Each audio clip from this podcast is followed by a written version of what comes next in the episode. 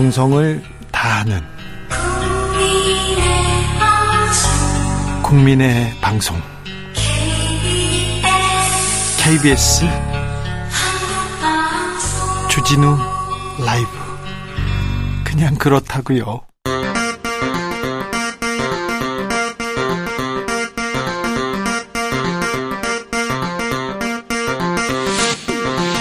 주진우 라이브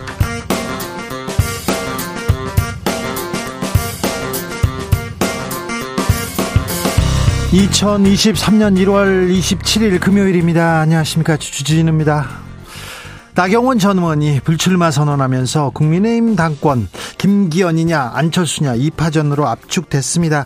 그런데 나경원 전 의원 왜 그만두었을까요? 나 전 의원 가만히 있을까요? 과연 누구 손을 들어줄까요? 김성태 전 의원에게 물어볼게요.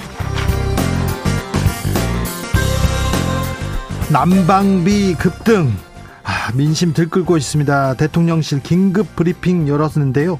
취약계층 지원 강화하겠다 이렇게 얘기했는데 현실성 있을까요?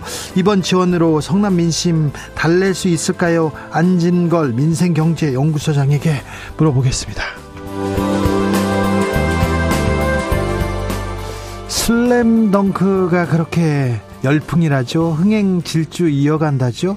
어, 원작인 만화책 책 판매 1위 달리고 있고요. 농구화가 그렇게 많이 팔린다고 합니다. 굿즈도 팔리고요.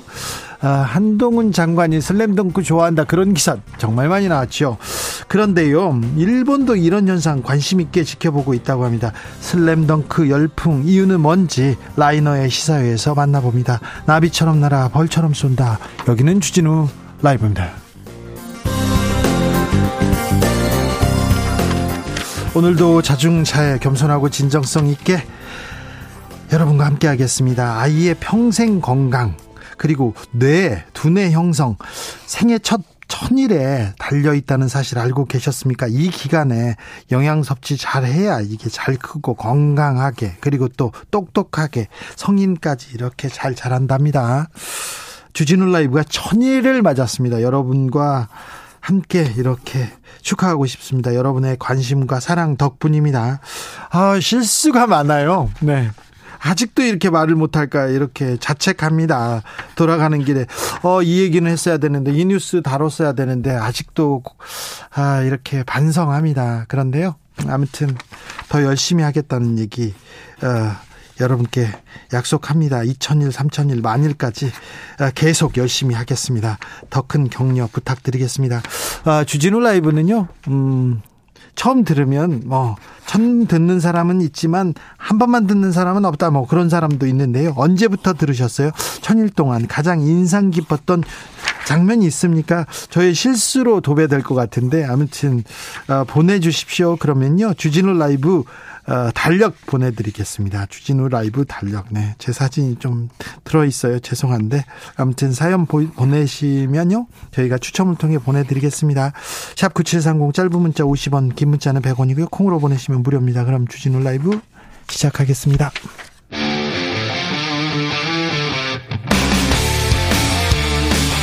탐사보도 외길 인생 20년.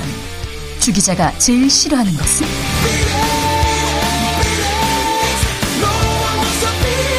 이 세상에서 비리와 부리가 사라지는 그날까지 오늘도 흔들림 없이 주진우 라이브와 함께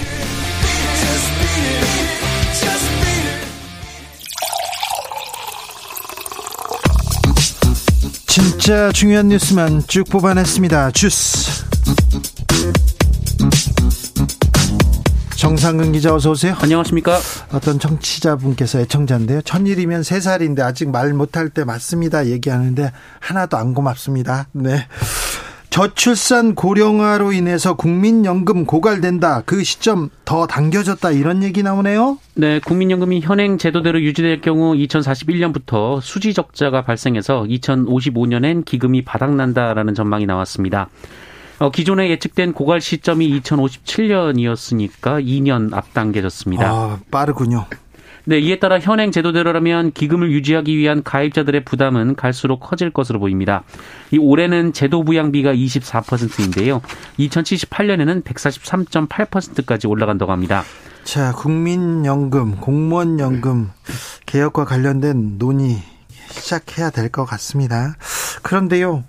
아무튼 물가가 너무 오르고 있어요. 빵, 과자, 아이스크림 안 오르는 게 없습니다. 네, 설 연휴가 끝난 이후 식품업계의 가격 인상이 잇따르고 있습니다. 생수 시장의 절대 강자로 꼽히는 제주 삼다수에 이어서 이 메로나 등 인기 아이스크림을 만들고 있는 빙그레가 1년여 만에 가격 인상을 단행했고요. 1년 만에 메로나 또 올라요. 네, 여기에 오늘은 롯데제과가 다음 달 1일부터 이 제품 가격을 순차적으로 인상한다라고 밝혔습니다. 빼빼로 오릅니다.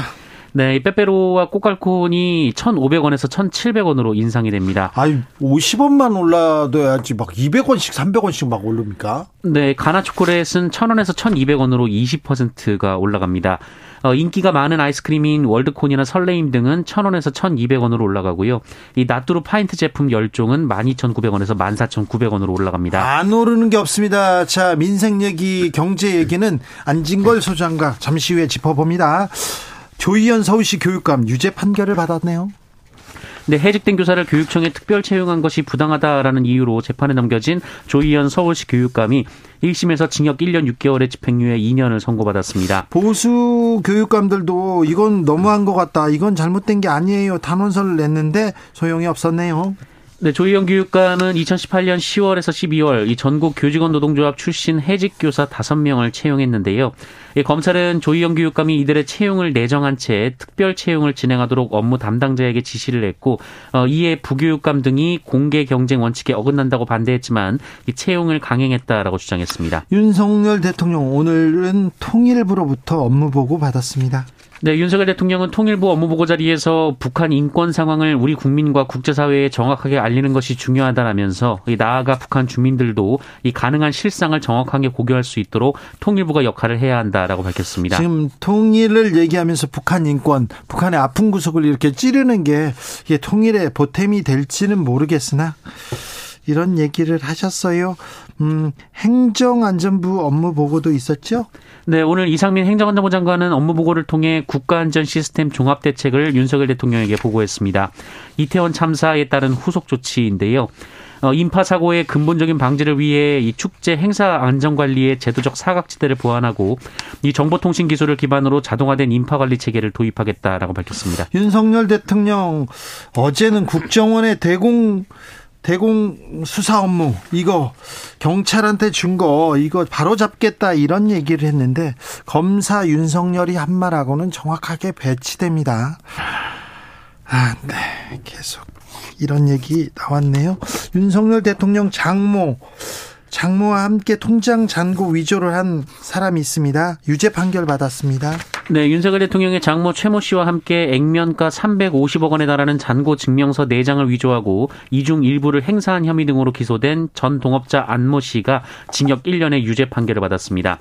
아, 이 사건은 장모 최모 씨와 안모 씨 그리고 실제 통장 잔고를 위조한 위조범 김모 씨가 서로 책임을 떠넘기고 있는 사건인데요. 네. 예, 하지만 재판부는 이들 모두가 공모해서 범행을 저지른 것이다라고 판단했습니다. 네. 아, 재판부는 장모 최모 씨와 공모해서 또는 단독으로 어, 위조된 사문서를 안모 씨가 행사했다는 점이 충분히 인정된다라고 밝혔습니다. 장모 최 씨도 유죄를 받았죠? 네, 앞서 이 장모 최 씨는 이 사건으로 징역 1년을 선고받은 바 있습니다.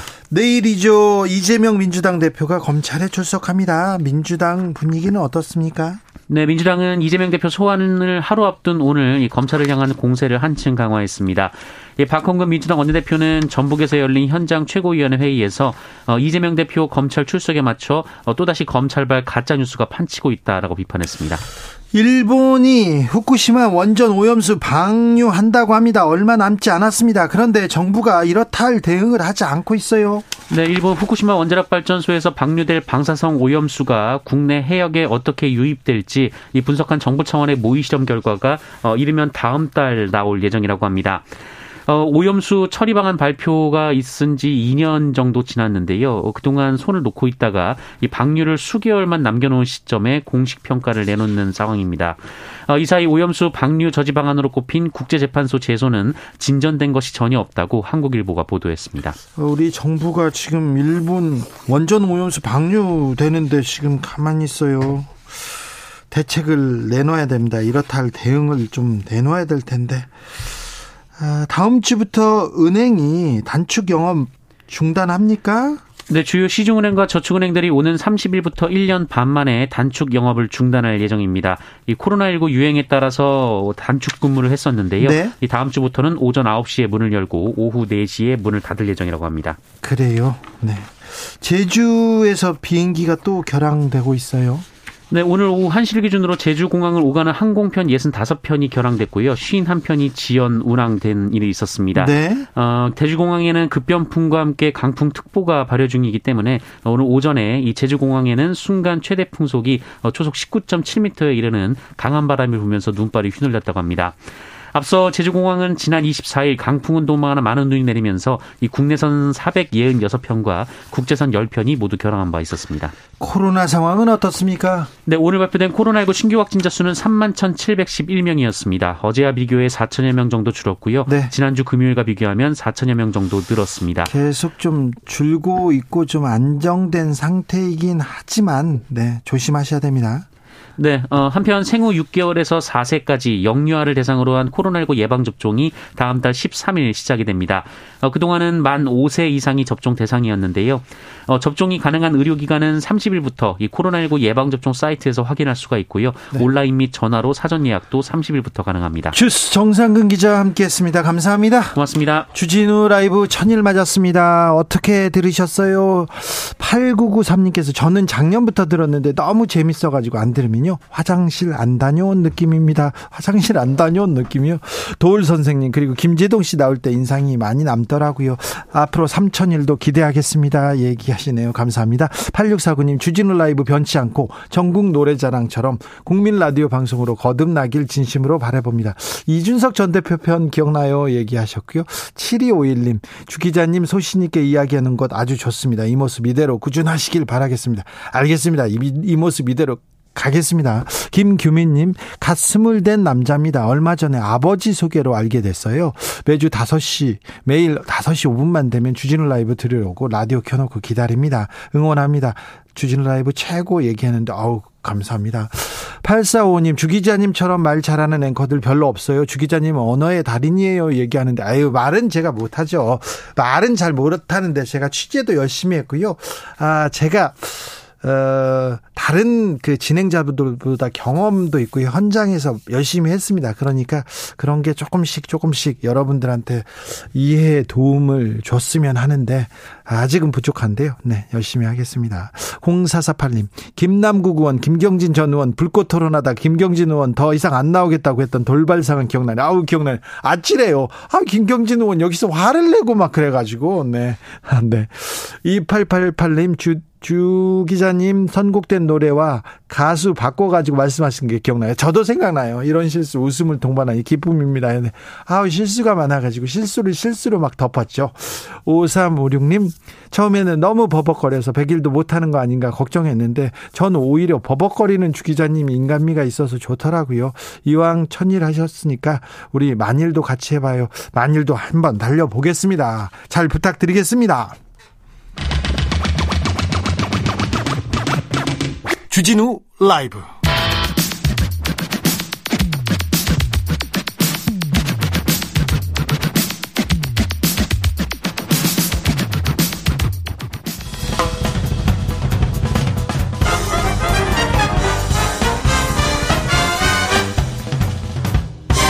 훅 인터뷰. 모두를 위한 모두를 향한 모두의 궁금증 훅 인터뷰 난방비 너무 많이 나와요. 아우성이 여기저기에서 나옵니다. 대통령실에서 긴급 브리핑 열고 지원 방안 내놨는데 이 지원 방안으로 성남 민심 달랠 수 있을까요? 자, 민생에 관해서는 이분한테 물어야 됩니다. 안진걸 민생경제연구소장 모셨습니다. 안녕하세요. 네.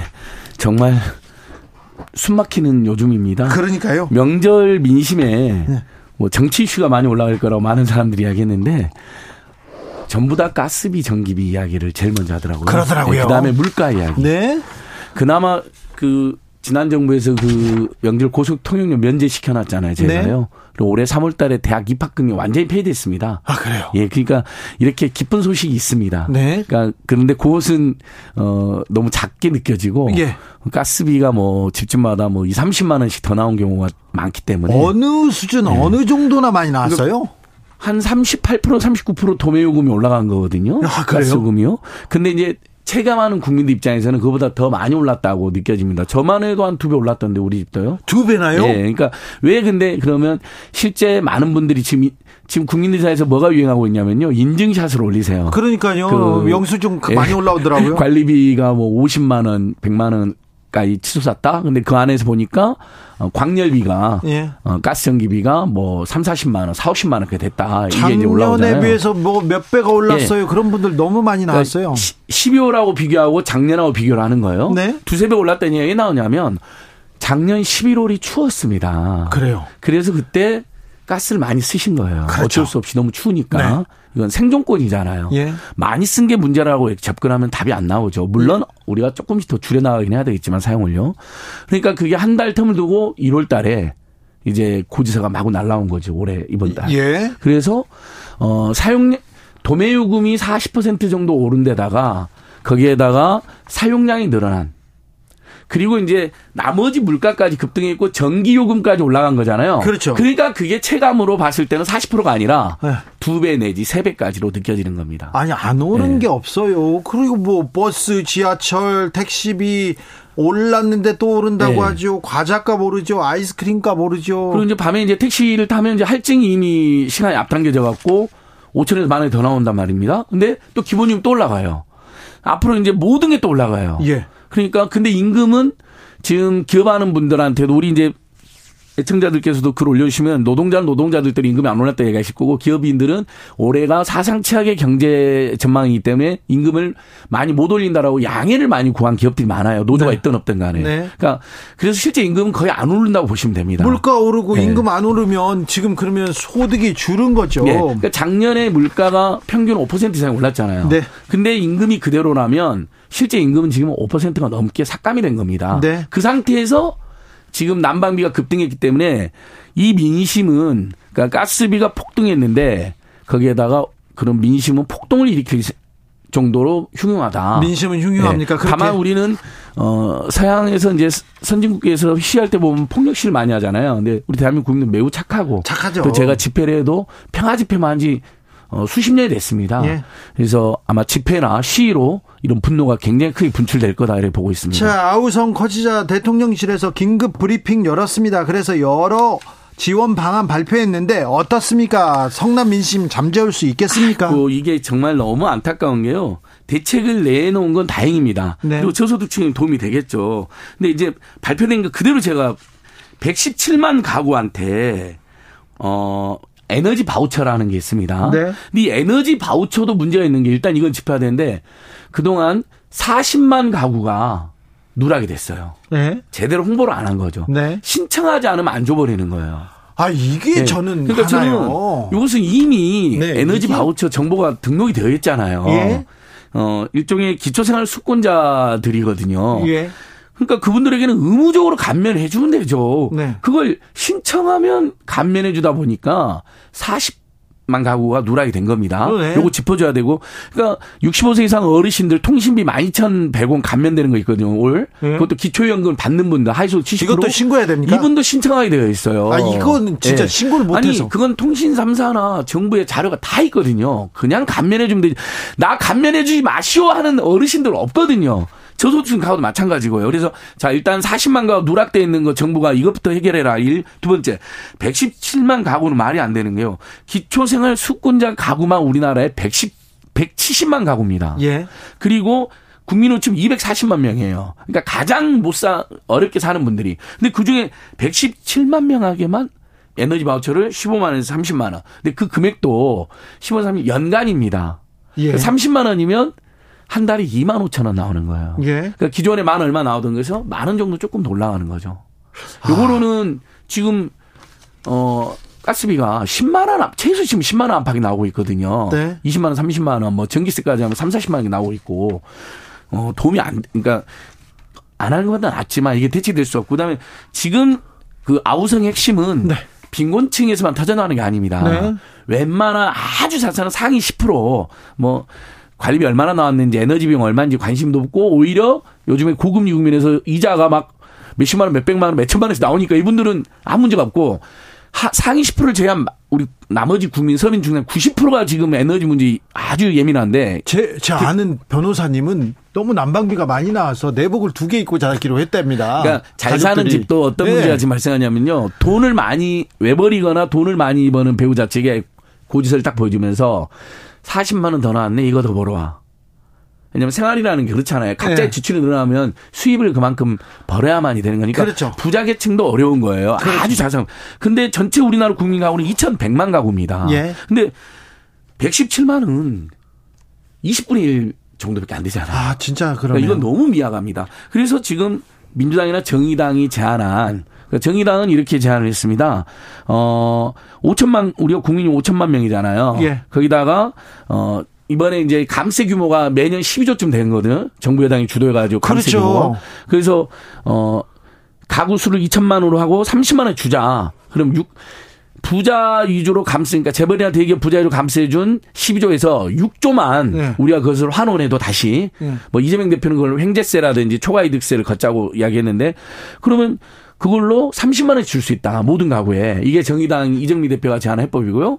그다음에 이재명 대표는 아니다. 일단 더 어려운 분들이 지금 이 에너지 그러니까 코로나 때는 모든 부인이 전대미문에 위기를 당했기 때문에 모두에게 도와줬지만 어 물가 위기는 여러 번 겪었고 에너지도 여러 번 겪고 특히 저소득층 갈수록 어렵잖아니까 하위 30% 국민들에게는 사행 가족 100만 원, 예. 60%까지는 60만 원, 그다음에 80% 하위는 40만 원 이렇게 차등해 지원하자고 제안한 겁니다. 네. 이게 7조 정도 들어가는 거로 되어 있습니다. 조영태님께서 슈바이처도 잘 모르는데 바우처 바우처가 뭡니까? 이런 거 잘 모르는 사람도 혜택 돌아가게 하는 게 정부 역할 아닙니까? 이거 어, 소장님도 지적했습니다. 자동 감면해 주십시오. 그러니까- 신청하기 전에. 그러니까요. 예, 이건 저는 이건 정말 그래 바꿔야 됩니다. 꼼수예요, 꼼수. 네. 4791님, 난방비가 너무 올라서요. 산으로 지게지고 나무하러 가야겠습니다. 한 교수님은 요즘 집에 텐트 치고 침낭 들어가서 자요. 이러는데, 이런 분들 정말 많다니까요. 그런데요, 더 걱정이, 걱정이 뭐냐면요. 네. 공공요금은 또 오른답니다. 그 계속 오릅니다. 어, 4분의 1분기 가스 요금은 지금 안 올리기로 했잖아요. 네. 근데 사실 이것을 4분의 1분기 안 올릴 게 아니라 지난 4, 4분기 때라도 안 올렸어야죠. 그러니까요. 겨울에 많이 쓰는 거 뽀냐면서 그때 올리고. 그때 이렇게 올려버리면 어떡합니까? 어, 인상 요인이 발생한 건 맞죠. 지난 정부 탓은 말이 안 됩니다. 최근에 환율이 급등하고 예. 러시아 우크라이나 전쟁 때문에 가격이 급등한 거거든요. 그걸 지난 정부 탓하면 어떡합니까? 이건 국민들에게 설득력 없습니다. 이제 저는 정부 여당 관계자들에게 그렇게 이야기하면 욕 더 듣는다. 아니, 그런데 예. 문정부의 탈원전 정책 기조 때문이다. 아니, 이렇게. 그것도 fact check가 예. 이미 공영 언론이나 보수적인 언론에서 fact check 많이 됐습니다. 예. 어, 문재인 정부에서 원전 개수라든지 발전 비중 늘어났잖아요. 그렇죠. 나중에 장기적으로 감 온전을 감한 감 온전하겠다는 거지. 그 정부 내에서 그리고 이것은 가스잖아요. 지금 전기하고 상관이 없잖아요. 네. 그러니까 그 탓도 통하지 않습니다. 그리고 지금 집권 2년 차잖아요. 네. 그리고 곧 있으면 당선 1년입니다. 3월이면. 네. 근데 언제 그 지난 정부 탓을 할 거예요. 그런데 네. 한전의 적자가 이렇게 많이 쌓여 있는데 쌓여 있어서 쌓여 있어서 문정부 때 안 올렸기 때문에 지금 현실화하는 게 맞다. 지금 올리는 것이 현실하다 이렇게 얘기하는 거에는 어떻게? 자, 그러니까 겨- 우리나라가 공공요금이 다른 나라에 좀 저렴한 건 사실입니다. 그렇죠. 그리고 다른 나라도 많이 오른 것도 사실입니다. 예. 근데 다른 나라 많이 올렸지만 그만큼 인플레 지원금이라든지 대중교통 지원비라든지 이런 걸 엄청 줍니다. 독일 같은 경우는 세 달 동안 12,000원만 내면 모든 대중교통을 무료로 이용할 수 있는 패스를 줬잖아요. 아, 그래요? 그래서 물가도 어 고물가 위기도 겨- 저기 극복하게 하고 기름도 덜 쓰게 만들고 대중교통 이용하니까 네. 그런 정책들이 지금 유럽에서도 행제세를 걷어가지고 서민 중산층들의 에너지 비용을 지, 지원하고 있습니다. 경제 위기 때 서민들 이런 지원책이 나와야죠. 그러니까 자 올해 어느 정도로 지금 이그 위험하냐면요. 지금 경제 성장이 1.6%로 전망되는데 이것도 다, 달성하지 못할 수 있습니다. 벌써 또 무역 적자 기록했잖아요. 거기에다가 어 러시아 우크라이나 전쟁이 아직도 안 끝났어요. 계속되고 있어요. 근데 그러면 수출로 돌파를 해야 되는데 지금 무역 수지가 적자고 윤석열 대통령은 수출에 찬물을 끼얹는 전쟁이라든지 이런 남북 관계 위기를 조장한 발언을 많이 해요. 그런 상황에서 내수 말고는 돌파가 없겠죠. 예. 근데 내수는 어떻게 활성화됩니까? 서민 중산층에 돈이 있어야 돼요. 네. 미국 미국이 대공황 극복할 때 루즈벨트 대통령이 노동자 서민 중산층에게 소득을 늘려주는 여러 가지 정책을 펼쳤던 것처럼. 네. 근데 지금 그런 정책은 안 나오고 오히려 어 재벌 대기업이나 부동산 부자 감세를 많이 해주는 것으로 초점 맞춰졌단 말이죠. 예. 근데 여기 물가가 5% 6% 체감 물가는 10% 10% 근데 공공연 계속 급등해. 그럼 국민들이 돈을 쓸까 안 쓸까요? 못 쓰죠. 돈을 없어서도 못 쓰지만 있는 사람들도 경제가 그렇죠. 위험하니까 안 써버리게 돼요. 그럼 네. 극심한 내수 침체에 빠지게 됩니다. 예. 그러면 인플레이션이 문제가 아니라 이제 스태그플레이션으로 진입하는 거예요. 대한민국이. 아니 근데 공공요금 이럴 때 지금 공공요금을 올리면 가난한 사람들 취약계층은 굉장히 부담이 되잖아요. 그래서 저희들 그게 아쉬운 겁니다. 작년에 어 가스도 네 번, 전기도 세 번씩 올렸잖아요. 네. 근데 예를 들면 겨울 앞두고는 한 번 쉬고 네. 그래서 좀 충격을 덜하게 만들고 그다음에 작년에 예산 논의할 때 에너지 바우처 같은 거 막 깎고 그랬는데 오히려 저소득층뿐만 아니라 서민 계층한테까지 에너지 지원금을 좀 늘려놓고 그리고 올렸다면 이 충격이 덜하겠죠. 네. 그래서 지금 이재명 대표나 이정미 대표가 제안한 내용이 설득력 일부 가진 겁니다. 그 규모나 대상은 논의를 해야 되고 논란이 있겠지만 어 집집마다 들면 지금 1월 달에 벌써 2, 30만 원이 더 나왔다. 네. 몇 두세 배가 더 나왔다. 이런 분들이 굉장히 많아. 지금 집집 난리잖아요. 네. 2월, 3월에는 지금 계속 추웠잖아요. 네. 올해 지금 1월 달 얼마나 추웠어요. 네. 이게 2월, 3월에도 이게 더 나온다는 거예요. 아찔하네요. 근데 공공요금이 더 인상되고 일반 물가도 더 올라요. 예. 그럼 진짜 살 수 없게 되는 거거든요. 그러니까 민심은 폭동 직전이다 말이 이렇게 나온 겁니다. 예. 그래서 타면 지금 여야가 빨리 이것은 에너지 추경, 물가 추경을 하는 게 맞다. 그 규모와 금액과 대상은 논쟁을 한다 하더라도 논의를 시작하자. 7호 사유님께서 기업들에게 선심 쓰듯 법인세 감면해 준 거 있잖아요. 그거 다시 되돌릴 수 없습니까? 얘기하는데 공공요금 인상 현실적으로 좀 아, 제지할 방법이 없습니까? 국민들의 민심 말고는 없죠. 결국은 이대로 가면 지금 문재인 정- 그 윤석열 정부는 국민들의 고통을 감내라는 식으로 이야기하잖아요. 네. 근데 살 수가 없다니까 어떻게 감내를 해요? 죽게 생겼는데. 그렇다면 결국 민심이 폭발하고 거기에 이제 여야가 그 민심을 반영해서 어 4분의 1분기에는 공공요금을 최소한 상반기까지는 동결을 하고 모든 공공요금을 지자체까지 그 다음에 예를 들면 물가가 좀 잡히고 지금 금리를 계속 올렸기 때문에 물가가 잡히긴 잡힐 거 아닙니까? 예. 그다음에 러시아 우크라이나 전쟁도 언젠가 끝나겠죠. 네. 그때쯤에 국내 양해를 구하고 올리고 그렇죠. 그때 올린데 저소득층들 너무 어려우면 바우처라든지 예산 지원을 확대해 놓고 왜 공공기관이에요? 공공성 이럴 때 국민을 위해서 조금 감내하다가 나중에 올리면 되죠. 여기서 수익성, 여기서 돈을 벌려고 하면 안 되죠. 맞습니다. 그러니까 윤석열 정부가 다른 정부가 다른 게 옛날 독재 정권이나 보수 정부도 공공요금은 경제나 서민 중산층 생각해서 조정을 했어요. 네. 윤석열 정부는 마구 올려버려요. 허허. 이 차이가 있어요. 네, 그러네요. 본인이 전두환 찬양했는데 전두환 때 공공요금 통제 잘했거든요. 알겠습니다. 그런 건 배워야죠. 0328님이 안진걸 소장님 왜 이렇게 오랜만이세요? 좀 자주 좀 오세요. 보고 싶었어요. 얘기합니다. 예, 지금도 지진우 라이브 팬들한테 아직도 상담 전화가 옵니다. 감사합니다. 예. 오늘도 감사했습니다. 예. 안진걸 민생경제연구소장이었습니다. 예, 무엇보다도 대책이 현실화될 수 있도록 바로, 열- 발로 열심히 뛰겠습니다. 알겠습니다. 감사합니다. 고맙습니다. 교통정보 듣고 오겠습니다. 정현정 씨.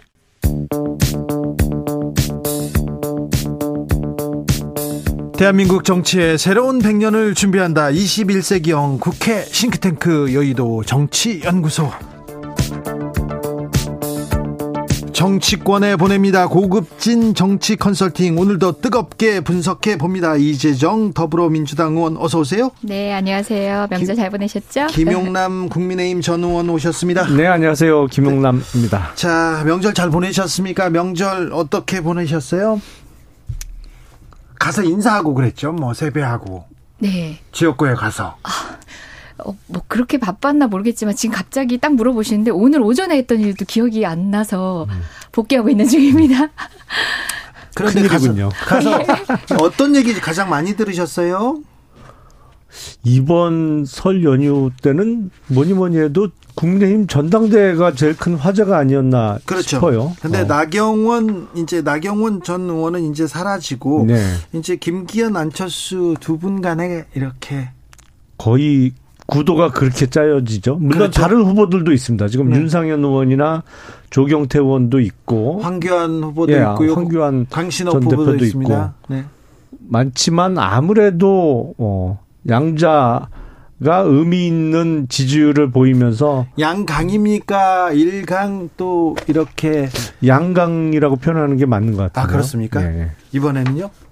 그렇죠. 근데 차이점이 많이 있는 것 같아요. 네. 그래요? 두 캠프가 예. 역시 소위 얘기하는 조직력이라는 측면에서는 김기현 의원 캠프가 훨씬 세고 그렇죠. 어 근데 이게 우여곡절이 좀 많, 많았잖아요. 네. 이제 누가 누가 출마하느냐. 네. 뭐 어, 유승민 전 의원이나 나경원 전 의원은 이런 우여곡절을 겪으면서 안철수 의원 쪽의 지지율이 상당히 올라와 있는 것 도 맞는 것 같고. 예. 어, 그러니까 지금은 완전히 무슨 한쪽으로 기울어졌다 이렇게 판단하기는 좀 어려운 것 같습니다. 네. 네, 저는 뭐 명절 밥상 그리고 명절에 만난 분들이 제일 많이 얘기하던 게 난방비긴 한데 이- 어쨌든 지금 여당 전당대회 얘기부터 먼저 하시니까 그 예. 문제 뒤로 미루더라도 오늘 조금 전 제가 지역에서 이제 주민들과 또 행사를 하고 왔는데 거기서도 또 난방비 얘기를 또 들었었거든요. 네. 그 얘기를 오늘 또 심도 깊게 나올 수 있는 네. 시간이 따로 있겠죠? 네, 예. 네, 난방비 얘기할게요. 지금껏 난방비 얘기했어요. 아우 안진걸 소장이 난방비 얘기를 너무 이렇게 어. 달리셔가지고 저도 아유, 제가 지난 주에도 네. 거의 뭐 절반이 넘는 시간을 우리 네. 여당 전당대 얘기만 했던 것 같은데 네. 사실은 그 안에서 어느 후보의 악진 뭐 등등이 어. 그 자체가 중요하기보다는 그 가운데 윤석열 대통령의 입김 그리고 또 어, 후보를 후보까지 주저앉히는 그런 프레임들이 사실은 국민의 비판의 대상이 되는 거라서 아 그렇게까지 길게 하실 필요 있나 방송 길게 하실 필요 있나 싶긴 했는데 지금껏 두 예. 2주 3주를 그렇게 예. 보냈어요. 그러니까 너무 오래 끌었어요. 너무 사실은. 네. 예. 정부 여당에서도 그렇고요. 정치권에서 너무 나경원 나와 안 나와를 가지고 너무 오래 끌- 끌었는데 이제서라도 좀 비전 경쟁, 정책 경쟁 해 주셨으면 합니다. 난방비 얘기는 진짜 아우 민심이 들끓고 있어요. 이거 어제 대통령실에서 긴급 네. 기자회견을 열었습니다. 브리핑 했는데 어, 민심이 마- 만만치 않습니다. 그렇죠. 그리고 최근에 아주 추웠잖아요. 네. 어, 뭐 북극 권에 뭐 이게 구멍이 17도, 나갔고 18도 막 그러니까 하잖아요. 춥긴 진짜 춥, 춥더라고요. 근데 네. 아, 난방비 문제도 지금 큰 문제로 잠복해 있는 전기비 문제하고 비슷한 구조인 것으로 보입니다. 네. 사실은 아, 이게 그 LNG 가격이나 이제 가스 가격이 그동안 올랐죠. 어, 많이 올랐죠. 그거에 비해서 어, 실제 소비자가 내야 하는 소비자 가격은 많이 묶어놨었죠. 그 전기비도 마찬가지예요. 그렇죠. 사실은 네네. 어, 그래서 한전이 지금 아, 결산을 해봐야 되겠습니다만 작년 한 해 동안만 해도 20조 내지 30조의 적자를 받고 그래서 그 적자를 메우기 위해서 한전이 이제 한전채죠 회사채를 발행하면서 그것 때문에 또 시중에 자금이 말라가면서 다른 회사들이 돈을 못 구하는 뭐 이런 게 아, 한동안 계속됐었는데 뭐랄까요 이게 일종의 포퓰리즘이 시장에 역작용을 한 거죠. 사실은 아 가격이 오르면 그걸 반영한 소비자 가격이 어느 정도는 맞춰서 올라가 줬어야 되는데 그걸 계속 누르고 있다 보니까 이게 한꺼번에 추운 날씨와 오른 가스 가격이 반영되다 보니까 문제는 여기서 끝나지 않을 거라는 게 더 큰 문제죠. 포퓰리즘이라고요. 네. 사실 에너지 정책에 대한 뭐 우리 의원님의 염려나 기본적인 우리 사회의 주저함에 대한 지적이라면 일부는 동의할 수 있는 부분이 있지만 지금 정부에서 이제 정책을 발표하면서도 약간 국민이 각자 도생해야지라는 느낌이 추운 겨울 나고 보자 굉장히 좀 어, 책임감 없는 듯한 느낌이 들고 심지어 여기서도 문모닝 나왔어요. 이미 또 문봉 문모닝 느낌이 또 날 정도로 문정부 얘기로 또 회귀시키더라고요. 그 부분은 아, 꼭 이 문제까지 이렇게 했어야 되나 싶고요. 사실 우리 더불어민주당에서 난방비 문제로 어 추석 민심이 어, 계속 흐를 것이다. 난방비 문제가 추석밥상에서 가장 핫하다라고 먼저 동을 띄우면서 여러 가지 정책들을 내놓을 때 대통령실에서 뒤늦게 좀 서두르신 것 같아요. 서두르셨는데 정작 따지고 보면은 그 에너지 바우처 같은 경우도요. 음, 20% 21% 정도를 이제 예산을 깎고 등등 했던 건 정부 여당이거든요. 등등 어, 특히 취약계층을 위한 여러 정책들을 발표하겠다라고 했는데 취약계층들을 위한 원래 존재했어야 되고 이미 가지고 있던 사회적 안전망의 시스템에 대해서는 그간 관심이 없다가 부랴부랴 좀 때우기 방식으로 좀 도입하는 느낌이 있어요. 제가 아까 낮에 어 민원인을 만났다고 하는데 이제 지역민들을 만났다고 했던 게 바로 지역 아동센터 어 특정 소득 이하의 우리 지역의 이제 어려운 환경의 아이들이 사실상 가정보다 훨씬 더 많이 가서 엎드려 공부도 하고 이런 곳이거든요. 어, 저희 지역의 한 공간은 심지어 아이들 모두가 같이 있는 단체방 외에는 작은 방들에는 발이 시려울 정도로 보일러 시설도 안 놓여져 있는 곳인데 지난달에 비해서 두 배가 올랐습니다. 80만 원이에요. 그렇게 사각지대 가운데서도 특히 사각지대로 얘기될 수 있는 그런 부분까지도 섬세하게 챙겨야 되고 사실은 지금에서 문제되는 것들이 아니라 그런 방식에 늘 존재하는 사각지대에 대해서는 일상적인 복지 시스템이 꼼꼼히 메워놨어야 되는 거거든요. 어쨌든 윤 정부의 이런 일성들이 어 야당이 먼저 제시한 정책에 대한 올라타기 좋습니다. 제대로 올라타시고 제대로 어, 설계를 하시면 좋겠습니다. 김용남 의원님. 그 복지 제도로 해결한다. 물론 취약계층에 대한 그 복지를 강화해야 되는 건 맞죠. 근데 아 지금 반드시 이게 그 취약계층만을 염두에 두고 어 생겨나는 문제는 아니잖아요. 네, 물론입니다. 물론 이제 취약계층에 대한 복지를 강화하는 거는 뭐 반대할 이유는 없는데 아 전반적으로 에너지 제도와 관련해서 이게 사실상 전기, 가스 뭐 어, 등의 공공 요금에 대해서 우리나라가 사실상 가격 결정권을 정부가 쥐고 있는 게 그렇죠. 현실인데 네. 그거를 시장 원리에 어느 정도는 맡겨 놓을 필요가 있거든요. 그러면 지금 난방비, 뭐 앞으로 전기비도 큰 문제가 되겠습니다만 그러면 중산층까지 그러면 다 복지 어 대상으로 확대해서 그럼 실시할 거냐? 그거를 감당할 수 있는 예산은 안 되죠. 의원님 그런데 사실은. 코로나 시대에 좀 중산층 서민들 어려웠잖아요. 그래서 공공요금 눌러놓은 게 맞아요. 그런데 지금 어렵잖아요. 경제 위기도 온다고 하고 춥고요. 그래서 조금 더 눌러놨다 조금 있다가 이렇게 올리거나 인상할 수도 있지 않습니까? 정책적으로. 여기서 더 누른다고요? 그러면 한전 파산해야죠. 파산 안 아, 파산해야죠, 한전. 파, 파산 안 하지요. 한전요? 네. 지금 아, 지금 오른다고 해서 올린다고 해서 파산 파산 때문에 지금 올리는 건 아니죠. 아니 물론 한전을 파산시킬 수는 없죠. 네. 그건 국민 세금으로 메꿔주게 돼 있어요. 예, 예. 아, 그거는 뭐 정부 보증이 들어가는 그 채권이기 때문에 한전채는 네. 그건 무조건 정부 세금으로 메꿔줘야 됩니다. 네. 하지만 그게 과연 바람직한가요? 여기서 아니 물론 우리나라가 5년 단임제를 하다 보니까 매번 이런 식으로 지나간 문제들이 많아요. 네네. 왜냐하면 내 임기 동안은 싫은 소리 듣기 싫으니까 아, 누가 요금 올라가면은 그렇죠. 어? 욕 먹을 일밖에 없는데 누가 그걸 하고 싶겠어요. 그러다 보면 네. 계속 눌러놓은 거죠. 근데 지난 정부 때 많이 눌러놓은 것도 틀림없는 사실이에요. 네. 그때 원자재 가격이 계속 뛰는데도 하나도 반영 안 했거든요. 거의 반영 안 했습니다. 이제 이게 문제가 누적되다 보니까 눈덩이 불어나듯이 문제가 점점 커진 거죠. 근데 여기서 조금 이 눈덩이를 몇 바퀴 더 굴리, 굴리자 당장 아, 요금 내는 게 부담되니까 어, 나중에 그 문제는 그럼 이 다음 정부가 해결하면 될지 모르겠습니다만 네. 그건 바람직한 아까도 제가 말씀드렸지만 에너지 가격을 현실화한다든지 그리고 현실화 과정에서 치솟는 공공요금에 대한 우려 그리고 또 그것을 감당할 수 없는 어 무조건 저소득층에 한정하지 않겠습니다. 뭐 중산층이라고 얘기도 할 수 있겠습니다. 최소한 어 기업 부담분을 높이고 그러니까 전기세도 일반적으로 현실화시키면서 기업이 지나치게 낮은 전기세를 활용하는 것 등등해서 구조적 조정이 필요하다 이렇게 얘기하시면 오케이. 하지만 지금 이 문제를 억눌러 놨던 지난 몇 년간 코로나 상황에서 어, 국제 어떤 에너지 가격에 조금 따라가지 못했던 소비자 가격을 얘기하면서 어, 정부의 정책 탓으로 하는 거, 지난 정부의 정책 탓으로 하는 건 무리인 것 같고요.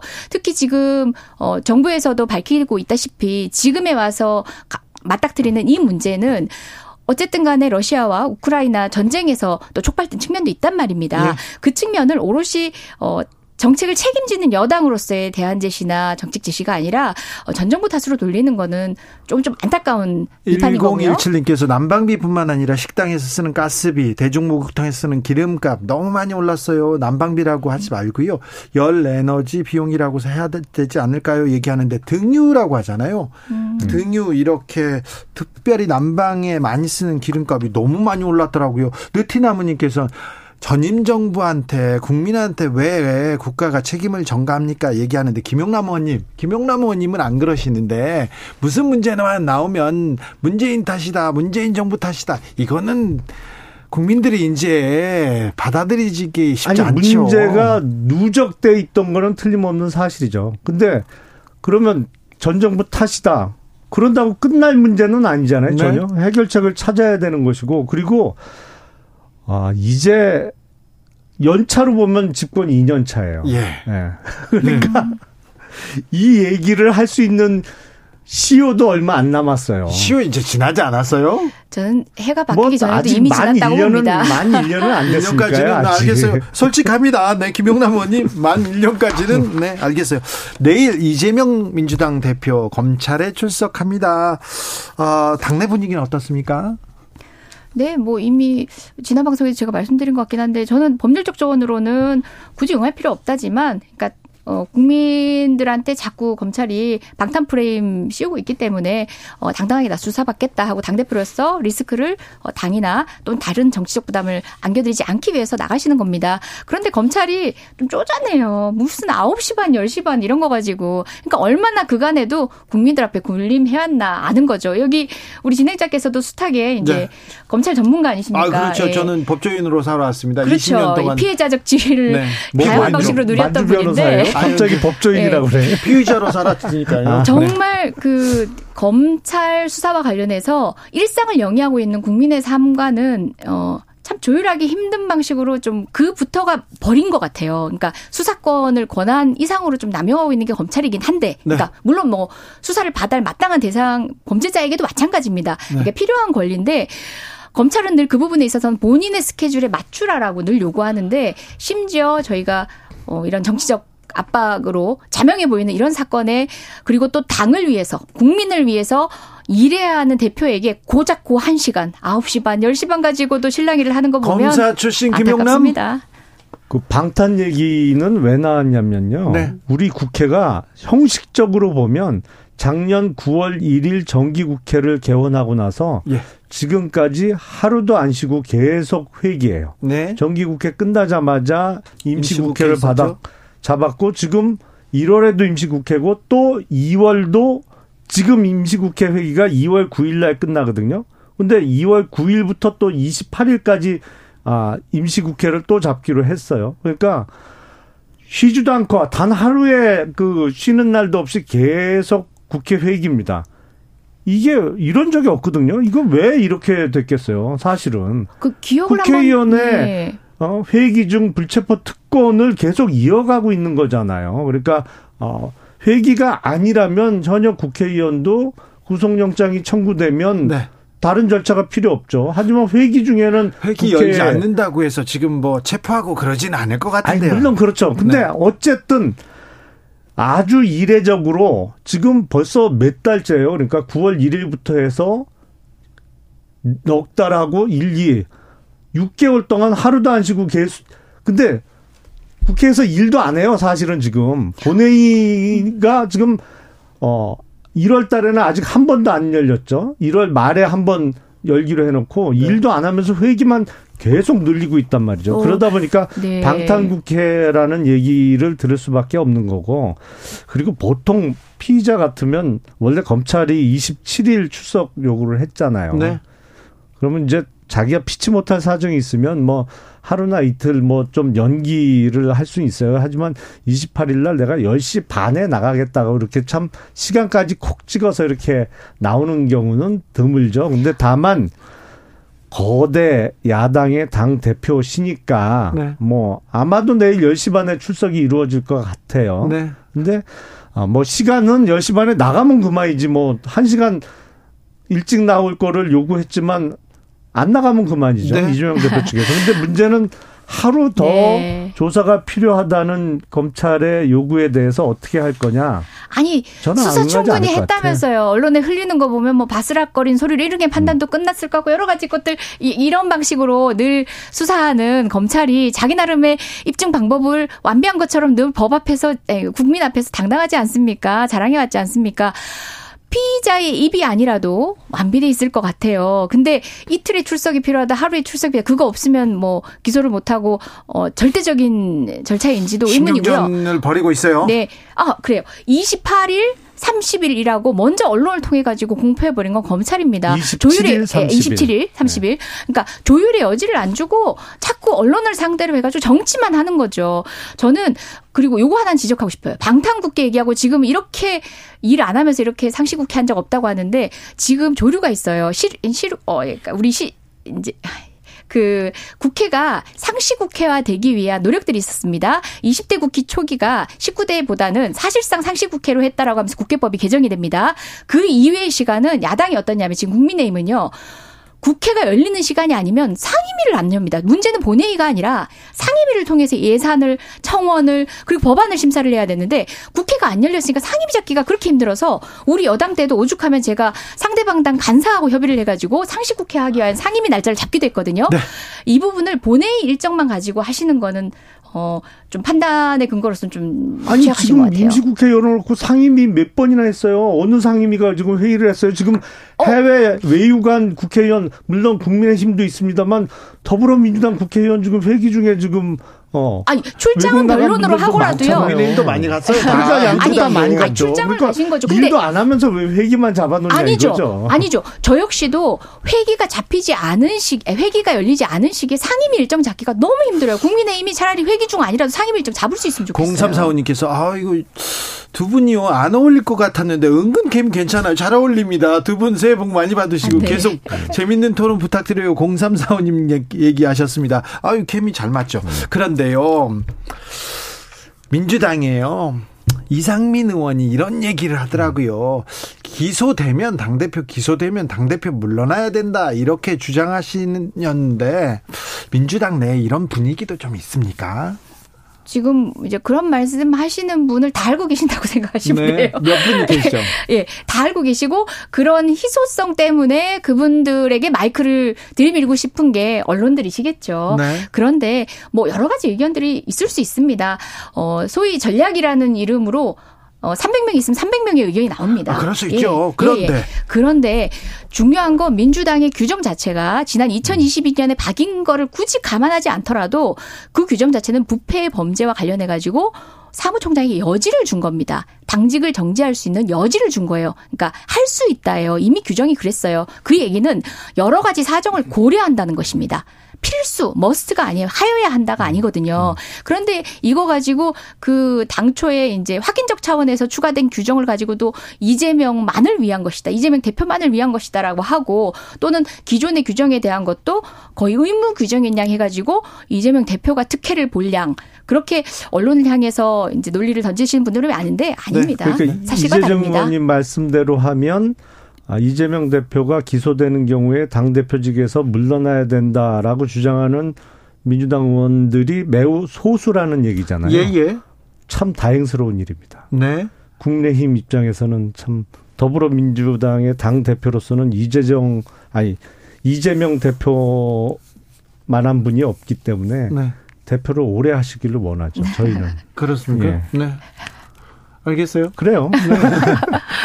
지금 뭐, 뭐 민주당은 윤석열 네. 외치고 있고요. 네. 국민의힘에서는 이재명 외친다 이 얘기하시는 대통령님께 아니 국민 저는 아닙니다. 저는 윤석열 대통령 성공하셨으면 좋겠어요. 예. 왜냐하면 국민의 사- 하루하루의 삶이 윤석열 대통령 입 하나에 정말 흔들릴 수 있기 때문입니다. 성공하시길 바래요. 김건희 여사가 오늘 한남동에서 국민의힘 여성 의원들 10여 명과 아, 오찬하신 것 같아요. 예, 예. 아, 네. 현역 의원들하고 하고 또 원외하고도 아마 잡, 전직 의원인가? 원, 네. 뭐 이렇게 또 잡혀 있는 것 같더라고요. 어, 정치 행보 넓힌다 이런 얘기 나오는데요. 어떻게 보고 계십니까?